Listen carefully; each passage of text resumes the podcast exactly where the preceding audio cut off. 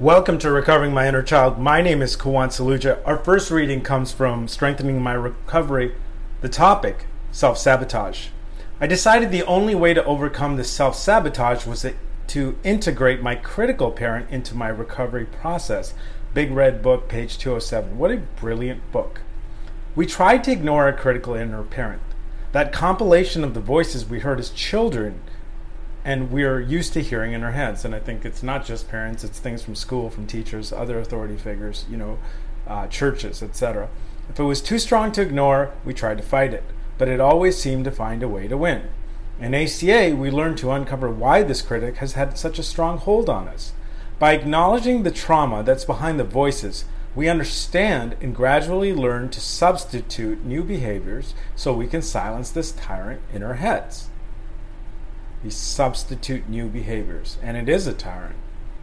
This gives us freedom as we bring new light into our lives in little ways. You know, I also think that, you know, part of recovery is realizing it's, you know, of course parents influence my life, but it was a school system, it was a racist society, it was a lot of things and you know, not to sound like a victim, but it was just it's just a lot of things. It's things we watch on TV at a young age, you know, as kids just not have the uh, you know the faculties, I guess, to put things together. Back to the reading. This gives us freedom, as someone says. Be careful about condemning yourself for mistakes you made in your twenties. You know, this gives us freedom as we bring quote unquote mistakes. You, you, most people would just call them learning opportunities, learning experiences, and opportunities for growth, and really just experience. I mean, that's life. You know. Back to the reading. This gives us freedom as we bring new light into our lives in little ways. We begin to trust ourselves, others, and our higher power. We have healthier relationships as we find ourselves attracted to the strengths and depth in people who can hold our feelings safely rather than trying to shut us down. We let go of the dysfunctional people. While they may have taught us the lessons we needed to learn, we know that staying is toxic. In doing so, we feel no shame or remorse. It is time to move on. We are open to the next adventure. On this day, I will be aware of my attempts at self sabotage because I believe in the promise of growth ahead of me. I will use my lifeline, the support system that ACA gives me. The lifeline. The support system that ACA gives me. Would you like to call a friend, as they said? The next reading also comes from ACA Strengthening My Recovery. Topic Therapeutic Ideals. There are, as well, ways to describe the manifestation of two therapeutic ideals no excess tension in the body, and a neutral reaction to symbolic associations and mental representations of trauma. Big Red Book, page 622. Okay, the excess tension in the body is is very important, but the neutral reaction. Anyways, back to the reading. Many of us thought that there was no way out, that the process would go on and on like some weird torture game. We had no goals because we thought we didn't deserve them.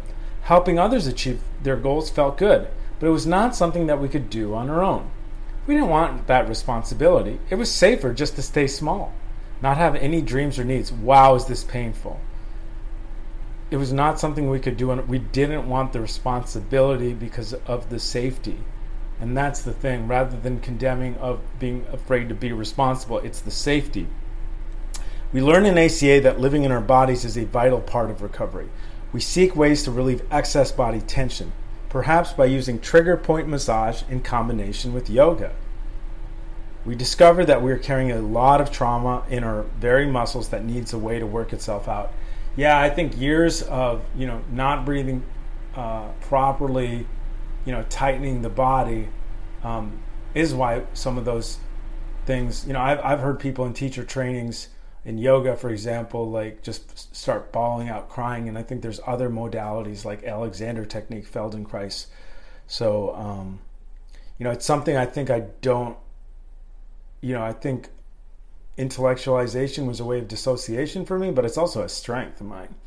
And so, you know, it's it's kind of like changing the, you know, it's kind of like feeling first and then thinking it you know where what do i feel? What are my needs? I think nonviolent communication offers a very important thing as far as not judging your feelings are good or bad not immediately changing something but to figure out well what's the underlying need?